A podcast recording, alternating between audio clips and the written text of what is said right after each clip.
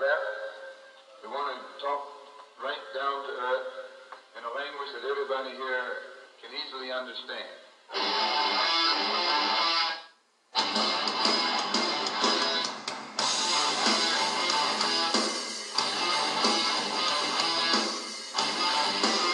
You are now entering the mind of Morton's Law. What's up, everybody? Welcome to another edition of Morton's Law. I'm your host, Christopher Morton.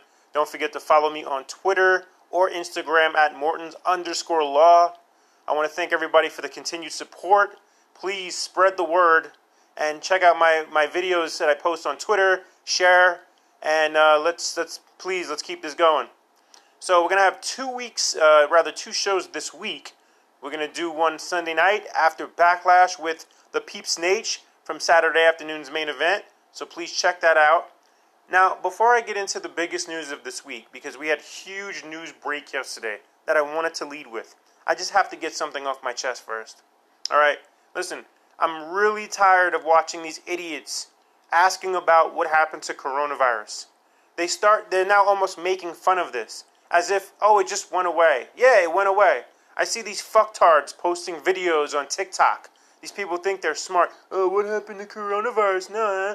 And then you got these idiots wearing, you know, with no masks, basically only wearing a mask if a store requires it, which of course most stores do.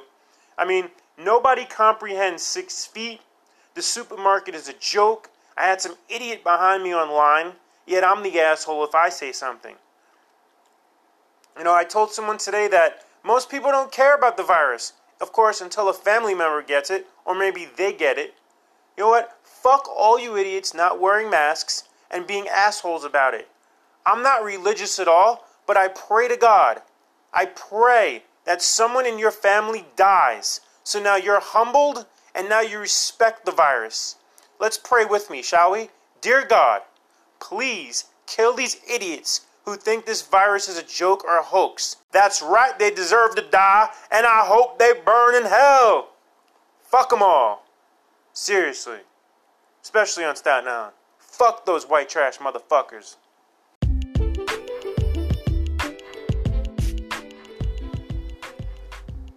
So, alright, this is a wrestling show for the most part. Let's get back to wrestling.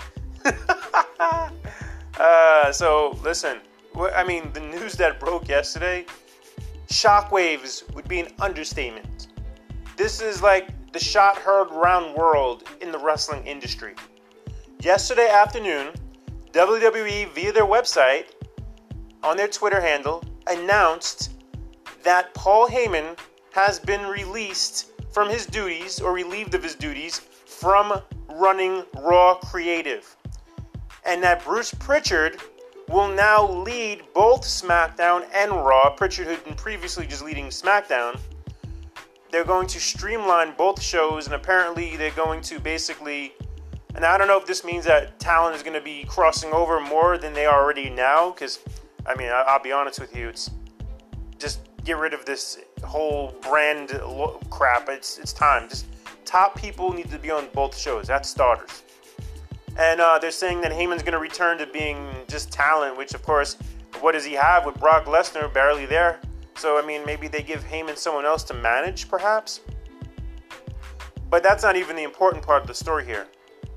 The important part is that Paul Heyman is no longer running creative on Raw.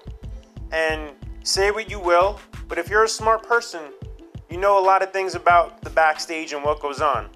Now, what's unfortunate is that Vince McMahon got rid of Paul Heyman because he claimed that ratings have been an issue. And look, there's no doubt about it, ratings have continually dropped.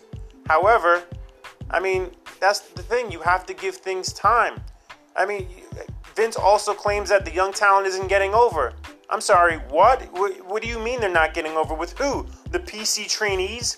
What do you want those people to pop? I mean, is Vince losing his mind to the point where he looks at how much they pop for entrances and, and, and during matches? It just it just doesn't make any sense. You can't go solely off of ratings. These people don't have an audience to play in front of. So who's really over? We don't know right now. This is why you can't make these drastic changes at this very moment. It's just it, it's it's unfortunate. I mean, look, wrestling ratings are down in general. we'll talk about that a little bit later with AEW and NXT taking another dump. I mean, nobody's watching. What are you going to do? And, and no, let's not forget to mention that SmackDown is in every home. It's on regular Fox 5 TV, wherever your Fox affiliate is. Here in New York, it's Fox 5. Raw isn't. Raw's still on cable. A lot of people don't have cable anymore. People are getting rid of cable, and I'm a cord cutter. I don't have cable. Sure, I and that's another thing. You can easily find these shows online. So even though the ratings have been doing 1.7 million, there's a good chance there's over 2 million watching. You just don't know about it. How many people are stealing the show? And it's only going to get worse. And furthermore, listen, if you know what goes on backstage and the fact that Vince McMahon was more on Raw than he was on SmackDown, you know he was constantly changing the show. I mean, look, at this point, there's a chance. I know Heyman is a passionate person, but he almost has to be relieved of somewhat knowing he no longer has that stress on him. I mean, it's amazing how the old man blames Heyman when he's the one interfering in his work. Let's be real here. How much of Raw is Paul Heyman and how much is a Vince rewrite? People talk about this. They say Vince rewrites the show at the last minute if he's not happy with it. So, how can Heyman push the people he wants without interference when Vince is always hands on? And furthermore, Heyman told Vince, he said, listen, I need 18 months to build new stars. Think about all the people that have left the WWE in the last. So, I mean, granted, you still get Cena and Lesnar popping up here and there, but you need new stars. This is what we've been crying for in the business for a long time. It doesn't happen overnight. I mean, and that's the thing. Heyman said, I need 18 months. Yesterday, when this news broke, it was 16 days short of a year in which Paul Heyman took over as lead creative on Raw. And and people are already talking about backstage. People who are Heyman guys are legitimately concerned about their future now. Heyman is a big Aleister Black guy. Heyman is a big Shayna Baszler guy. Of course, McMahon hates Shayna Baszler, so you don't see her anymore. I mean, he loves the uh, Heyman loves the Street Profits, uh, Drew McIntyre, Apollo Crews. uh, remember Ricochet and, and Cedric Alexander. We don't see those guys anymore. So it was always a, a constant tug of war between Vince and Heyman. And Heyman lost. Look, we knew Heyman would lose. It's Vince's company. That's not the point. The point is that Heyman was never given full reign, full control. If you go back in the history books, and this was this was uh, this might this might have been more horrible than what happened yesterday. Paul Heyman was essentially in control of SmackDown, I want to say 2002. You might check me on the date there. And SmackDown became unequivocally the better show. I, don't want to go into ratings because I don't remember how, if the ratings were significantly better than Raw now. I don't want to say that. But if you remember SmackDown 2002, everything was better than Raw. And guess what happened? Paul Heyman was mysteriously relieved of his duties then. And then they gave Stephanie the keys to the car, and eventually Raw became the better show again. I don't know why the man stays there. This is more boggling to me than anything. I tweeted him recently and just saying, How do you put up with this? Of course, he's not going to reply to me. Who the fuck am I, right? I mean, but this has to cross the man's thought. He's not an old man. I want to say Paul Heyman is 57, 50 years, 58 years of age. He doesn't have to stay there. Look at the disaster that has become AEW. I'm not saying Tony Khan's going to hire him and give him total control, but let's be honest, what's going on there? They need some help. They need some direction. We'll get we'll talk about that later. But Paul Heyman, has I don't know where's why he has loyalty to WWE. Just leave. There's other places to go. Oh well, that's that's that's my piece. And then and then oh, that's another thing. Bruce Pritchard, who's now taking over for Raw, if you didn't know this already, he is, I hate to call people a stooge, but not only is he a stooge, he's a Vince McMahon yes man. Whatever Vince says, Pritchard is not going to challenge it. I mean, he might not be thrilled with it, but he's not, he's not going to let Vince know. He'll bite his tongue. Bruce Pritchard has been known around WWE as the explainer. Whenever Vince likes something, whether it's a gimmick or any kind of angle, and a wrestler doesn't understand it, Bruce Pritchard will explain it to them as if he's Vince McMahon. because he wants to convey that message and, and make the talent understand why this is beneficial for their future. And it's all a crock of shit. That's what it is. It's a crock of shit. I mean, that that's what Vince wants to do. I mean, how much longer does this company have to deal with Vince as the lead? And we're gonna find out. Look, I, I, I don't know what's gonna happen to the ratings going forward. Can it continue to drop? Of course it can. I mean, I, this, can get ugly. What is he gonna do then? Get rid of Pritchard too? I don't know. I'm available, by the way, but I'm not gonna put up with the shit. Like people tell me all the time, they're like, Chris, you should write for WWE. I'm like, I would write for them, but I would want more control of the book than just writing. Writing is half the battle. I can come up with stuff, storylines and angles and how to push people, but I want to be able to control who wins and loses, who has who has a title, how they lose the title. That's Vince's call. I'm never gonna get to make those calls. I want that. And I'm sure a lot of people who go through those doors would like that opportunity because this company can change for the better. I still hold out hope one day WWE can be good again. I don't trash WWE because I hate WWE, but we have to be realistic about the product. The product is subpar at best, and it was improving. That's the thing. Paul Heyman, again, we don't know how much of Raw was his. We, how do we know Paul Heyman didn't have a, a perfect show every Monday and Vince rewrote it to his liking, and that's the shit we got to see. And therefore, people turn the channel. People stop watching because Vince thinks what, what he believes his ideas are best. I don't know. I would love to see some of those shows that were written before the rewrite. I want to know how much more people would want to watch those shows.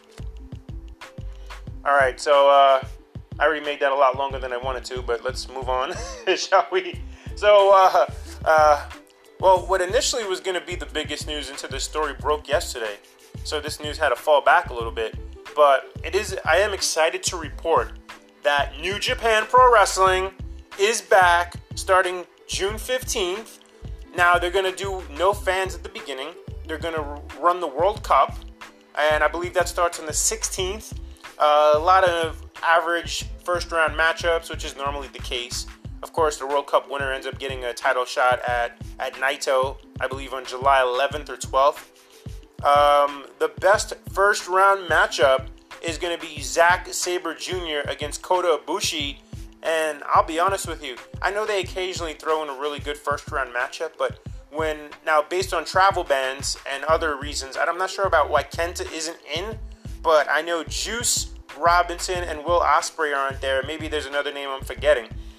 But with those guys not on the show, or not in the tournament rather, I'm surprised that you're gonna basically eliminate Zack Sabre Jr. or Kota Ibushi in the first round.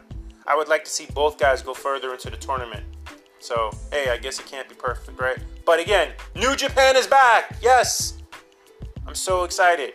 And uh, they're saying that the plan is for the Osaka-jo Hall, I want to say the tournament finale will be uh, at a third capacity. They're going to bring in real fans. So that's the good news. And Osaka Hall, Osaka-jo Hall rather, 16,000 capacity. So 33%, it's roughly between 5,500 and 6,000 fans will be in the building. So they get to spread those people out. So again, great news. New Japan is back. Look forward to everything there moving along, let's get right into Monday Night Raw. All right, listen, I like the way Raw started. I like that Banks and Bayley, who just won the tag titles on SmackDown, came over. Remember, if you're champion, you can be on both shows.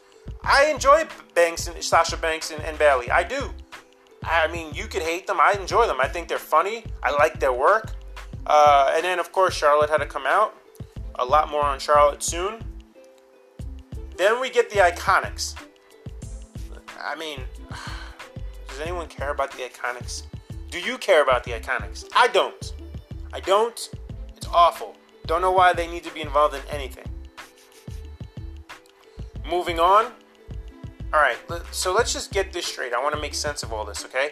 Angel Garza beats Kevin Owens, I want to say two or three weeks ago. I don't remember specifically. Now, Andrade, in the last month or so, since losing the title to Crews, has essentially done every job known to man during that time frame.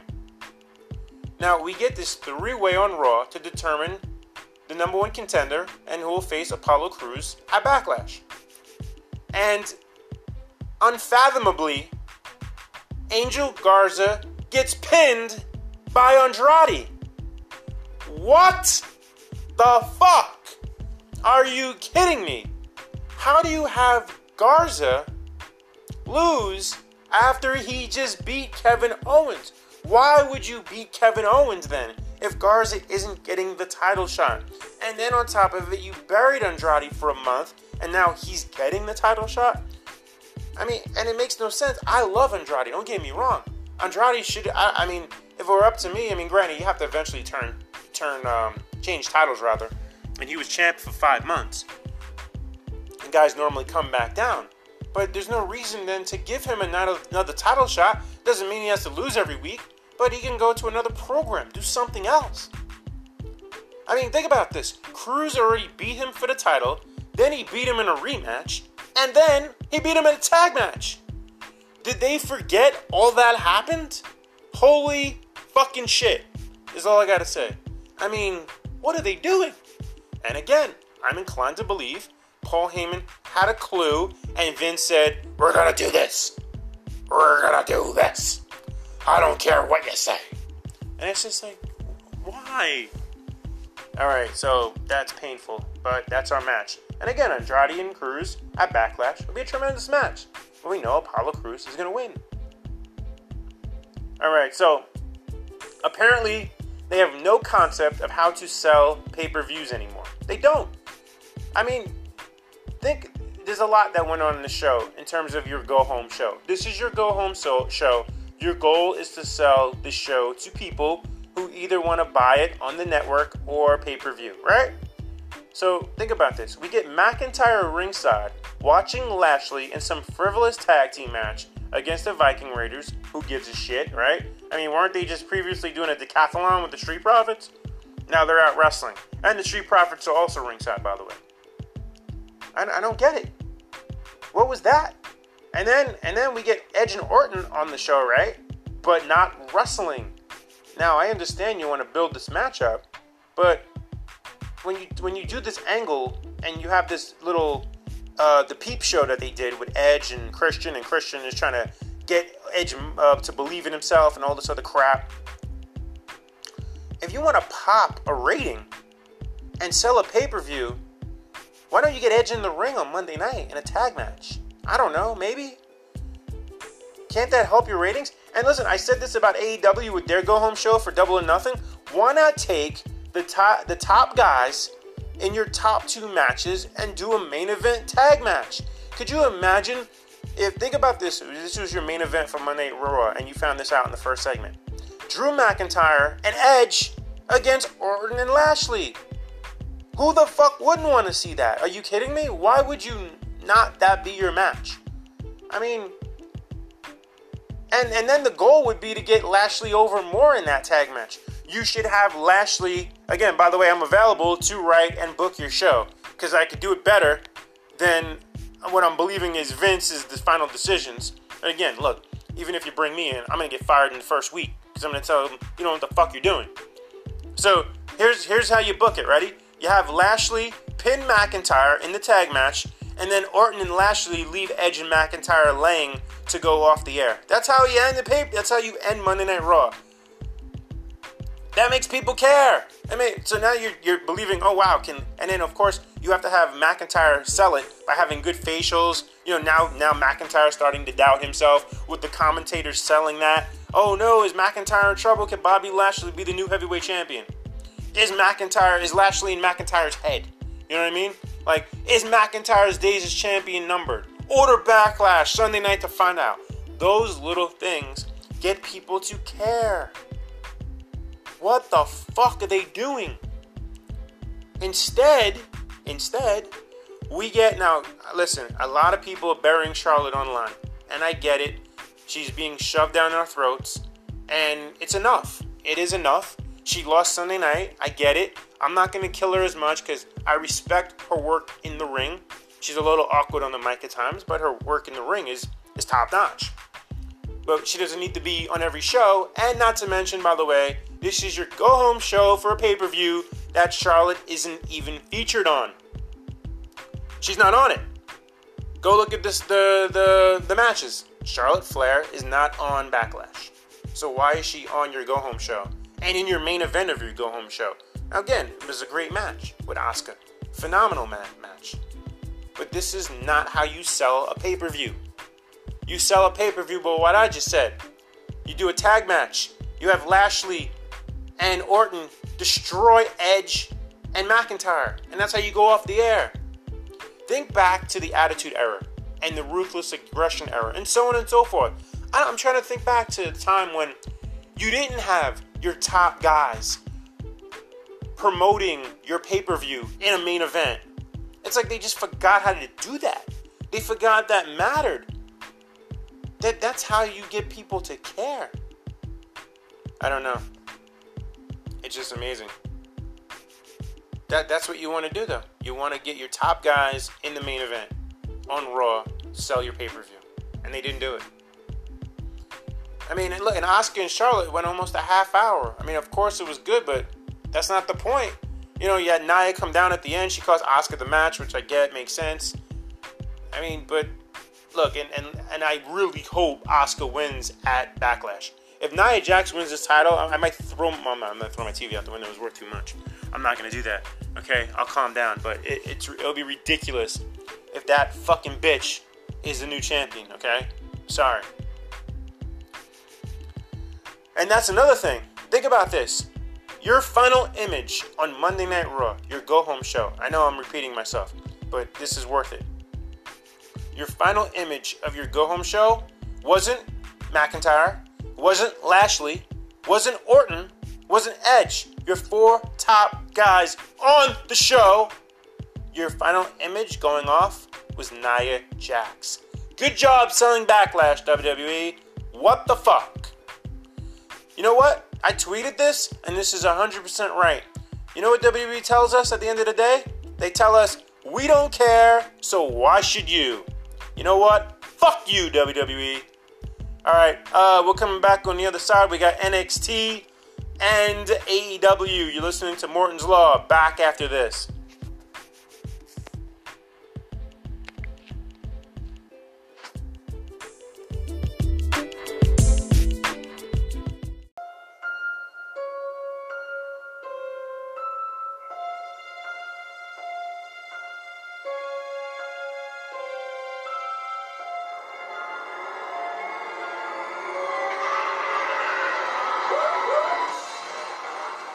Morton's Law back.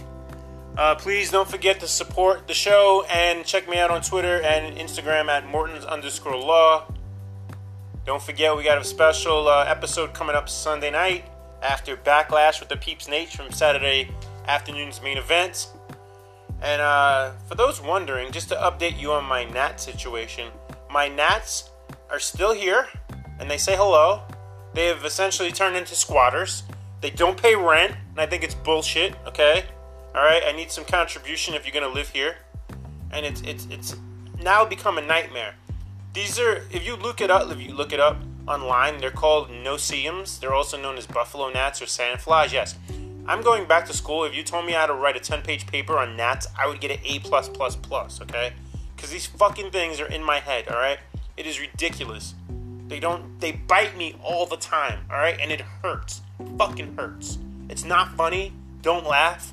It really hurts. All right. They now. They actually because these things are formed from water. They now bite me in the shower. All right. It's to the point where I'm waiting for one of these motherfuckers to bite my dick. All right. I'm sure that's coming next. It's unbelievable. This is why I hate my life. You know what? God hates me too. Fucking miserable. All right, here we go. Let's get back into this. So NXT, we get the Undisputed Era in the ring to start the show. Adam Cole cuts a promo on being the longest reigning champion of all time, and then he talks about his match with Dexter Lumis. We get Roderick Strong, who now is doing this whole thing that he fears Lumis because Lumis is is weird and creepy, and he just shows up all over the time, all over the place. And of course, Lumis pops up and only Strong can see him and nobody else can. Every time he, they turn around, he's gone, and they do this thing. And listen, here's the thing: I hate to label a guy and say Dexter Lumis, aka Sam Shaw, those who watch TNA, and he even had a cup of coffee with the NWA.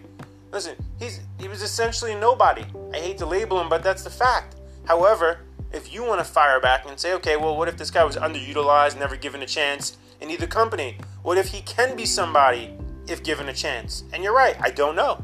I don't know. I'll just say, from watching enough Sam Shaw, I just think he's an average to mediocre across the board. And I don't, I don't get this little mini push. I mean, look, we'll see where this show goes. But the fact that now I know to start, think about it. We talk about ratings, right? When you know your main event is Adam Cole against Dexter Lumis, how many people in the wrestling world are going to care about that match? You have to think about that for a second. Now, I don't know what Dexter Lumis in any quarter hour breakdown where they saw a significant ratings pop to automatically go, oh yeah, you know what? Dexter Lumis is a main eventer now. What? All right. Moving on. So here's the thing: as Cole was talking about beating everyone and being the longest reigning NXT champion, a couple thro- uh, thoughts rather crossed my mind. Number one, how about this? Let's stop wasting Shinsuke Nakamura on the main roster Bring him back to NXT and have that match. Okay, how awesome would that be? Think about what Nakamura's done on the main roster. Total joke. And number two, my second thought, Keith Lee has to be next, right? Title for title makes sense, perhaps. And, and sure enough, they end up teasing that. That's the, the cool part about that. I was thinking this, and then now we get Keith Lee walking into the locker room, and he essentially makes the challenge to Adam Cole for the title Cole walks off. I mean, listen, I'm, if I'm booking, okay, if I'm booking, I would have Lee beat Cole, have both titles. Now, and don't forget, you have to factor in that both guys are likely going to the main roster sooner than later. You could, here's what you could do. Again, just throwing stuff out there. You could have Lee vacate the North American title and do another tournament. I know you could say, all right, well, they just, remember, I don't think Lee's going up next week, and I don't think they're going to have him beat Cole next week. So you have that to factor in. That it wouldn't the, the North American tournament wouldn't be so fresh. Maybe three months from now you could do another one. But you could also now again, these are just my thoughts before the show took place. As in the second segment, I'm thinking these thoughts. You could also hotshot a program against Karrion Kross and have Lee lose to him before getting called up. I mean, and then of course, how do you beat Kross, right? How do you beat Karrion Kross? He's not long for NXT, let's be realistic. He may get called up before his opportunity even pre- presents itself. And and furthermore, the hardest part will be making decisions not knowing when Vince calls people up. Imagine being Triple H in this position. It's not easy.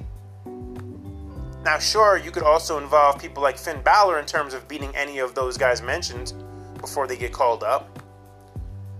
I mean, this is also an opportunity. Listen to this for a second. This is an opportunity for Triple H to request a pseudo talent exchange, if you will, with the main roster. The way certain companies talent exchange, why doesn't Triple H call up Vince and say, okay, listen, if you're going to take all the aforementioned guys, well, then I need some of them back. Uh, like I mentioned, Nakamura, perfect guy. You could also, if you're Triple H, say, hey, give me Ricochet and Alexander. You're not doing anything with them. Imagine those guys come back to NXT. That'd be awesome. And look, WWE should have more options for people like Drake Maverick. You know, what I mean, think about like what Drake Maverick, re- the option he received. They should do that more. Now, obviously, Triple H would have to want these people. However, the goal of the PC Performance Center should be to produce unknown talent, not just former indie stars or Japanese and Mexican superstars. Think about that for a second.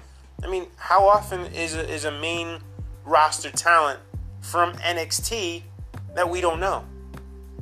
They have essentially raided all the independent promotions and all the other major.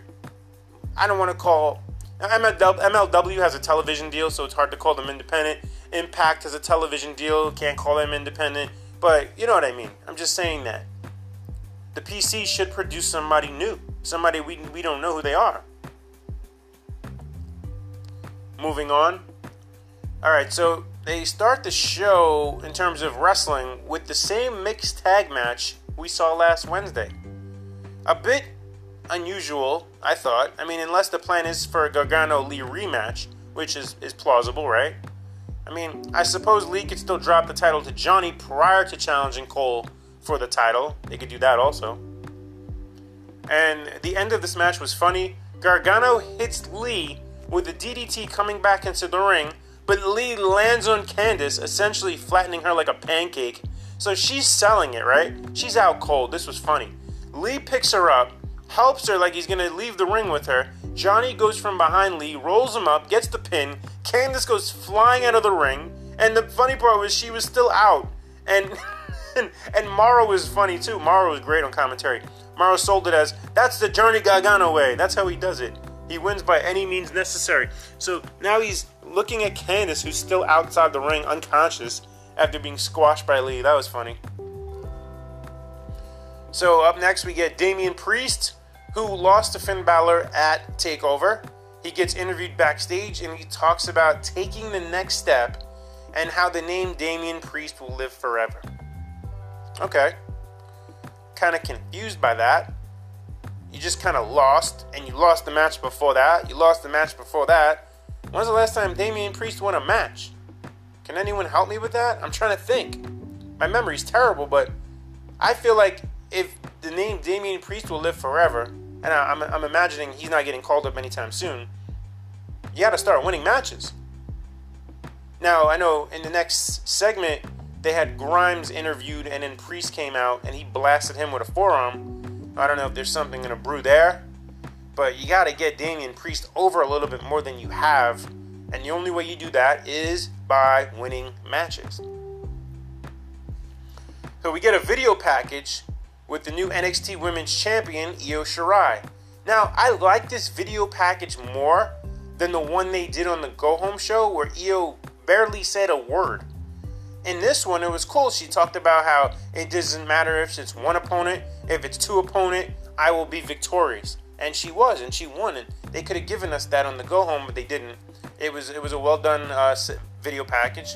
Uh, the funniest part of the package, though, is we got to see Mauro actually calling the event from his home in boxers. It looked like he was just in like the casual, chill wear at home, calling the, the match.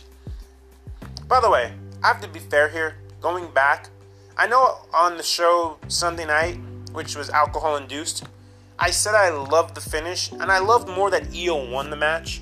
I was I was happy for Io becoming champion, and with all the rumors of her not being happy and potentially going back to Japan, going to work at Stardom again, because of course her husband Evil is in New Japan, and she she was homesick, missed her husband. I was happy for her that she won. But when you think back at the actual finish, it was very redundant in a way. And it also killed Rhea Ripley. Let's be fair here. Again, Rhea Ripley loses another match. I thought they were building her. Again, confusion sounds. Alright, so remember last week when we got that tag team? I'm going to try to say their name correctly here. Indus Sher. They are back and they get another match. And um, by the way, this is a prime example of PC guys needing to become stars. Can these two big guys. Well, one is bigger than the other. The Indus, the one guy I think is like six seven. He's a monster. Can these guys become stars? By the way, did you hear Mauro's amazing old school hip hop reference? He said something about I forget. Oh man, I should know the line. Uh, the day Ju, uh, Jeru the Damaja song. I think something about vodka and something. But I love that Mauro is such an old school '90s hip hop guy, like I am. So uh, Indus Sher did get a quick squash. Look, these guys are beyond green. There's no way to put it. They need time in the ring. Got to give them more time. That that's the that's the hard part when you're booking new guys. You want to get them time in the ring, get them exposure on television, understand a few things in the ring in terms of timing. You want to understand the cameras, how to look at the cameras, how to get over as a heel with your facials, and all those little things that you need to do to become a star and that takes time to be on television. However, at the same time, if you're out there too long, sometimes you get exposed and then people don't take you seriously and they say you're green and you suck and then they write you off. So there's that fine line there is how long you can leave a tag team or an individual in a ring, in a match, in a squash without getting them exposed. So not easy. So we get Balor versus Grimes, and this was a really good television match. I I mean, you can't go wrong with Balor versus Grimes. This was everything a wrestling match should be. And here's the key. You know how much I hate dives, right? Guess what? This match did not have one dive. Applaud it. Applaud people. So Balor hits the 1916, and now this, I guess, series, because they keep mentioning the fact that Balor was 01, and then they also made sure to mention that it's now tied at one. So I guess we are going to see future matches with Balor and uh, Grimes. However, when this match was over, uh, Balor didn't have a mic, but he t- he spoke to the, the camera in the corner, and we could pick that audio up. And he mentioned Keith Lee and wanting to be the North American champion. So listen, a lot of what I said earlier, it makes sense. So we could see Balor being that guy to take the title off Lee before Lee beats Cole, or Lee just gets called up. And then, like, well, we'll talk about more later in the show because a lot of my earlier scenarios, which I just thought of as I watched the first couple of segments, more played out as this show goes on. Uh, next up, we get the CW, the Cruiserweight Champion, rather. We get El Hijo del Fantasma in the ring. And of course, he gets interrupted by Drake Maverick. Uh, I don't think Fantasma got like two words out before Maverick comes to the ring. Maverick congratulates him and thanks him for giving him that for that opportunity. He tells him he deserves it, but also tells Fantasma that he believes deep down that he can beat him. And then out of nowhere, the mask guys that have been trying to uh, capture Fantasma ha- appear. Now, I thought this was really cool here because this is where Maverick and Del Fantasma were back to back, looking like they were going to fight each other, until Fantasma turned around. And this was where Drake Maverick was perfect here. He sold this so well because when once you realized, once he realized what was going on, did you see his facial? Tremendous facial as he slowly turned to Fantasma, knowing what was going to happen. That was perfectly done by Maverick.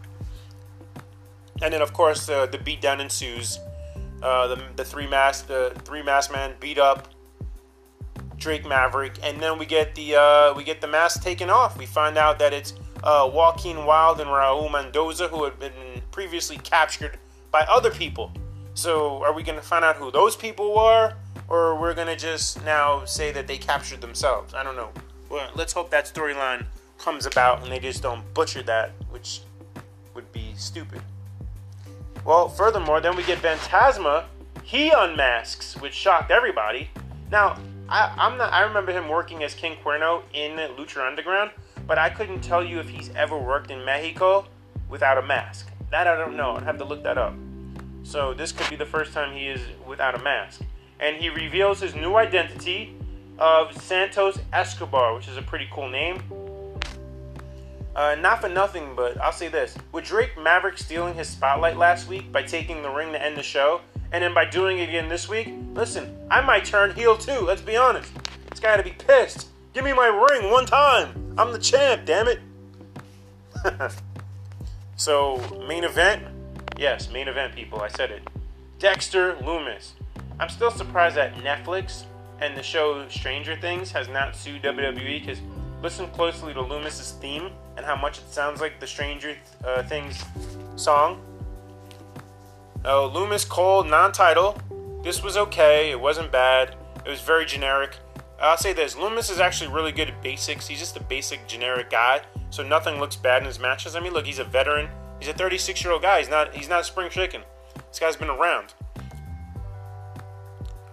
And you look, some some of you may question why I buried this guy. I get it. I mean, look, it's at the end of the day, it's not about Dexter Lumis. I just don't think people will care about him enough, especially those who know his Impact history and his brief stay in NWA. Dexter Lumis is not a main eventer. I don't understand where this comes from. I think it comes from Jeremy Borash, who is connected to Lumis from TNA. I don't know how he convinced Triple H, but who knows.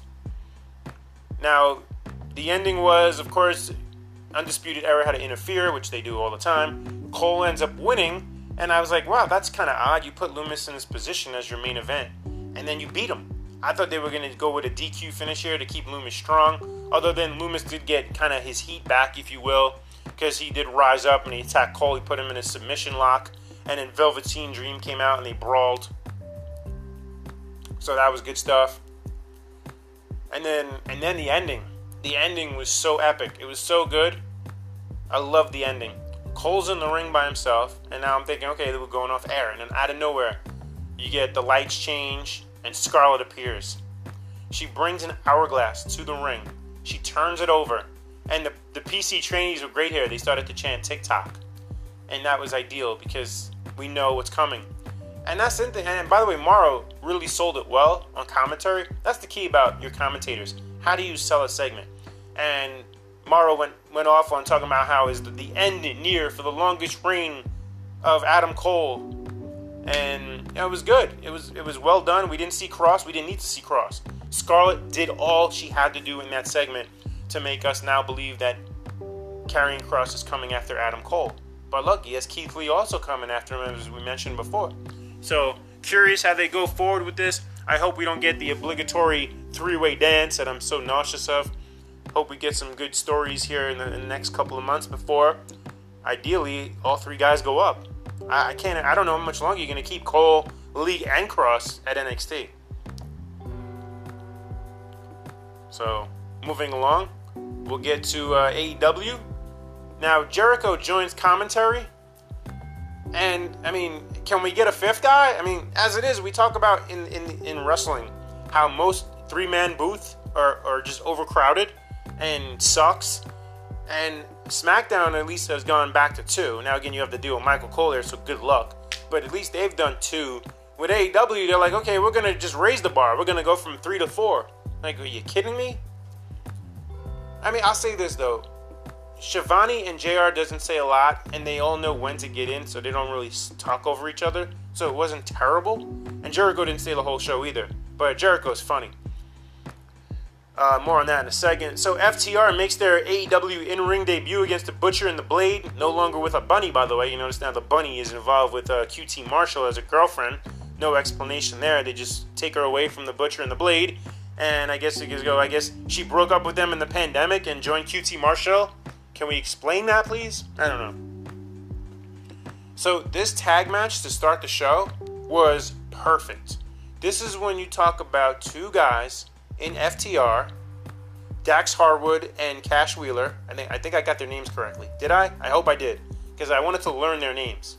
They deserve to have their names learned. So, FTR is technically the best team on the planet. I mean, when you see the precision and the timing and how they work body parts and how they tag in and out and the smooth transitions from move to move, tag team excellence. And Butcher and the Blade were really good here too. Great job selling, great back and forth, great heat all around. I'll be fair here and, and, and truthful at the same time. AEW should probably pay FTR to not only wrestle, but to train half the roster how to work. Because you have a lot of gymnasts in AEW, but you don't have a lot of guys that know how to work. More on that later in the main event, by the way. Because just a lot of these guys are indie guys and they don't understand timing and and and and slowing down a little bit. I'm not saying slow down to WWE pace. Slowing down to sell, slowing down for psychology, slowing down for facials. They don't. A lot of these guys don't get that. It's move to move to move, and they just hit everything, including the kitchen sink, and they're like, "There, there's your match. Enjoy it." What? Why do I have to enjoy that? Uh, Jericho made me laugh here. He was pretty funny. There was a move in which they went for a superplex, and Jericho goes, High rent district, whatever the hell that means, which is funny. That's actually funny when you think about it. What the? Do you His like commentators say certain terms and phrases, and you're like, what does that mean? he just calls it out. I like that. Um, now again, AEW did this match go too long? This match was, I want to say, it was close to 20 minutes with your commercial. Hopefully, one day they'll figure out that not every match has to go 20 minutes. FTR, of course, won, no surprise. Then we get the Young Bucks come out, and they acted kind of heelish. They were a little cocky about being the best tag team for the past decade and a half and carrying this the company and the tag team division on their backs. I like that. Look, the Young Bucks have been heels before. They could do this, which is why I firmly believe, and I told everyone I know, that at, at some point, now remember how they were teasing Hangman was going to turn on Omega? I think based on that, now I know that has gone away with this pandemic and a lot of things they probably wanted to do, have been killed. I think they need to revisit that, but then shock everybody by having Omega turn on Page with the Young Bucks, beat down Adam Page, because I think Adam Page can get super over as a babyface right now. Again, we talk about that in the business. Guys who are heels also act kind of like a face, so they get cheered. We need real distinguished faces and heels. Adam Page could be a tremendous babyface in this business. And then, by the way, don't forget if you watch The Elite, right? Who's part of The Elite? I don't know if he still is because I don't watch the show anymore, but pre AW, Cody was on The Elite. You get Cody turn heel because Cody's a natural heel. We'll talk about him later. But think about that. You get Cody, the Bucks, and Omega, and you reform the Elite on AEW, and they just take out Adam Page. I love that. So back to the segment though, we get the tease again of uh, FTR, which is perfect. The Bucks and FTR are teasing that they're gonna fight. You know what happens? It means more when they actually do fight. The tease draws people in, and then when you get the fight, then hopefully the ratings turn around. Let's see. I don't know. And oh, I almost gave Jim Ross credit. He was about to get credit. He was so close. 23, 24 minutes with this segment in terms of the the uh, post match stare down and and you know of course Omega came out and the whole elite was there, so we had stuff brewing. As they're going to commercial, Jim Ross had to say, "I know three letters, DTA. Don't trust anybody." And I was like, "Oh, Jim Ross, you had to make the Austin reference, didn't you?" Yo, Jim Ross, you almost made it through a segment without an old school reference. Damn you, Jim! so, moving along. Okay, I have to blow up somebody's spot here. They're, they will remain nameless, but I am in a text group with a bunch of friends, and we were watching on Wednesday night. And I have had a running joke, a friend of mine who jokes about his pension wife when he retires. And I made the joke that I've always made about Nyla Rose and we come to find out during the course of the text, he's going to be laughing listening to this, by the way, because I won't say his name, but he listens to the show. He didn't know that Nyla Rose was born a man. And when this got out, everybody in the group died laughing. We were hysterical. He says he didn't see the first AEW show, so he didn't know the background story on Nyla Rose. We never, we will never let this up. That was hilarious. So then we get this tag match here with um, Ford and Nyla against Statlander and the champion Hikaru Shida. By the way, Justin Roberts back. I forgot to mention that. Interesting that we had heard him at the Stadium Brawl, but then we didn't see him until tonight. So Wednesday night rather. So he's back. This was an interesting tag match. Uh, I'm not gonna tell you if it was good or bad. That's your call. I don't. I'm, you know how I am with these eight. Listen, AEW t- women matches are okay. They're they're getting better. Are they good? I don't know. Um, we had Penelope Ford actually pin the champion Shida, and I've always said this: if you're gonna beat a champion, you don't want to beat them out all the time in singles non-title matches because that devalues their their being a champion, even though it's a non-title. But if you want to beat a champion in a tag match, beat them all the time. That's fine. You're not taking any heat off a champion if they lose in a tag match. No one's going to remember it. So if they want to start something there with Sheet and Ford, I guess that's next. Who cares, right? I don't know. And next up, we get Darby Allin's Jackass. Did you see this segment? Holy shit, what were they doing here? Now, I know they, they were doing about Darby's injury and that he can't be cleared by a doctor. And then he's on the skateboard and he's literally fell like six times. So that's why I referenced Jackass. Okay, we'll see what happens there. Next up, Best Friends and Orange Cassidy against the Inner Circle. And, uh, I get, yeah, but uh, Orange Cassidy ended up pinning, what was it, Ortiz? Did he pin Ortiz? I think that's who he pinned. And they won the match, but that's not where the, the fun began after the match. Jericho comes in and attacks with his bat Floyd. Uh, then he hits. Then then they take the, the bag of oranges and he destroys Orange Cassidy, who was bleeding from the ear. And Schiavone, of course, had to use the line that he's uh, that they beat him to a bloody pulp, which was funny. I'm just curious here where they're going with this. Orange Cassidy and Chris Jericho. So you're gonna just have Jer- you're gonna have Orange Cassidy keep having these matches where he's close but doesn't win, or is Jericho gonna put him over? I don't know. I, I can't see that happening. So we get an MJF promo, which was gold, tremendous. Love MJF, always amazing. In front of Billy, by the way, no more Gunn. In case you hadn't heard, Billy Gunn uh, lost the privilege to lose to use the name Gunn by WWE, who I guess has, of course, intellectual property over the name. He can use the name for autograph signings and other things, I guess appearances outside of the ring. But once he's in the ring, he can only be Billy, kind of like Cody can only be Cody, although now they don't own that name anymore. So I'm surprised he's not Cody Rhodes as of now. I don't understand that. So, um, but again, this is what year is this? 2020, and Billy is going to be in the ring next week. I mean, look, I, I, I don't want to kill Billy Gunn or Billy, whatever you want to call him, because, and this surprised me back then. Remember, like 2017 or 18, when New Japan came to the United States and Billy Gunn was in a, a title match. Do you remember that? I think it was for the United States title, I want to say, or the open weight. One of the two titles he had a match for. I was like, what? Why are they using Billy Gunn? But they did. Like, he is big, if you want to say that. By the way, Wardlow is taller than I thought. Because when Wardlow came over to back MJF in that segment, I didn't realize Wardlow was a lot taller than Brian Cage. Because remember, I made that comparison, and uh, I didn't realize how much shorter Brian Cage actually is. So my fault there. Next up, we get uh, Sammy Guevara beat Colt Cabana. That was a decent match. Yeah, it was actually better than good. Had some good exchanges. A bit of a sloppy finish. Uh, as I said here, a much needed win for Sammy because Sammy's always getting jobbed out. So to be credible in terms of the fans, you have to win a couple matches, and they did that well. Then you get the garbage post match with Cabana being teased as joining the Dark Order. If you care about that, God bless you. Uh, Matt Hardy came out and they did a little exchange there. Perhaps we get a match with Cabana. Excuse me, uh, Sammy and Matt Hardy. Did you see this next segment? This segment, oh my goodness, this was such a throwaway segment and a waste of television time.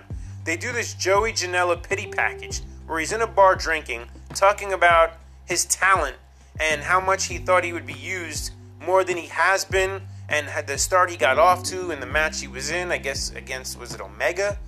Uh, and then, of course, recently he did wrestle Cody. But what is what do they think of Joey Janela? And I don't know. I don't get it because Joey Janela should be thrilled to even be employed by a major company. This guy has indie stamped all over him. His work is subpar. He doesn't get how to do psychology. His matches are terrible. And he looks like crap. Not a fan of Joey Janela if you haven't figured that out by now. Next up, we get a good promo by Moxley. Moxley was real intense in this promo. Outside when he cut it, I mean, I was impressed by this promo. That is that is how a promo should be cut, cut by your champion. Loved everything Moxley presented there. And then of course Taz comes out, gets in Moxley's face. You get the attack from behind by Cage. Cage roughs him up out there. Taz and holds him back and says no more. And then Cage just picks him up and throws him in the back of the car. Moxley's out. That's a good setup for Fighter Fest with the main event there. You know, pretty good stuff, I guess. Again, though, will Cage win? How many times are you going to line up these challengers and then just knock them down? Is, is Moxley going to beat the whole roster? What are you going to do? I think that you can't beat Cage I mean, I also thought you couldn't beat Hager, and he beat Hager. But I think that you have to go DQ here or some kind of flaky finish. Moxley can't win again clean over Cage. Your main event is the Open Challenge for the United States title. We get Marq Quen against Cody. Now, I love Private Party, okay? And I hate to have to bash this situation and I had to do it a couple weeks ago when they somehow were in the number one contenders match for the tag titles when we had barely seen them. Someone explained to me when Marq Quen has been in a singles match that would warrant him to even be a challenger for the US title. I mean, I get just your open challenge. Okay, anyone can come out, but I don't get it. I don't understand this. This doesn't make sense. There's so many more guys on the roster. Now, again, if you want to build up Marq Quen and you want to get him in this position, I have no problem with that. Guy's a tremendous athlete. You get him a few wins, build him up a little, and give him this match. Giving him the match out of nowhere, I don't know. Why do I care? By the way, this again is your main event. Remember how we talked about Dexter Lumis being in the main event of NXT? Why do I care about Marq Quen in the main event against Cody? I don't think either either company did themselves themselves any favors in their main events. And and by the way, Marq Quen, look look at the records. I mean, I just talked about how he's barely done singles, but his record doesn't justify him being in this match also.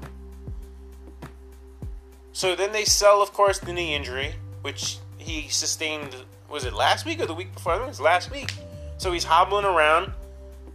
Again, all right. I'm gonna give credit where credit is due. I trashed Cody last week because he did everything and and way too much, and I didn't like that match with Cody having to bleed, having to use a table. I was like, just wrestle. He did just wrestle. All right. I can give Cody compliments when they're due. All right. Cody looked good in this match. He wrestled a regular match.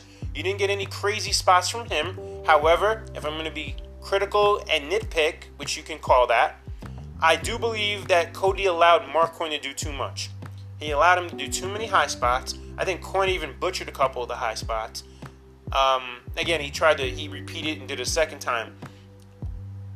If you listen to what I said earlier about guys learning to work, remember I, I referenced FTR teaching these guys how to work? Marq Quen is a super athlete. He can do everything. But the thing is, if he does every move in the book, right? Think about this match as you go through it. He did he did the crazy what? He did a 450 on the on the apron on Cody. He did a couple other of his other high spot moves. He did every move, but they none of them won the match. So you have to start getting one of your moves over in order for people to care about it. Because if you use every move and they don't win, what does it matter? And then also, your moves don't mean anything. They don't mean anything. You hit every move in the book. And that's another thing. You don't need to use every move in every match. Save some of the moves so people care about your move. If you hit a move out of nowhere, people are going to pop more for that move versus seeing it every week. You don't need to see the same move every week. I know guys have their move sets, but Marq Quen needs to learn how to work more and become a complete professional wrestler first because he has every ability, as I already mentioned. But you can't just go out there and give me a 20 high spots. Now, again, he sold well. There's, there's, Marq Quen is a work in progress. They just can't let him go out there and do every move every week. It doesn't look good. So again, here's the thing: they used the knee at the end, and Cody ended up winning. So again, kudos to Cody. This was better.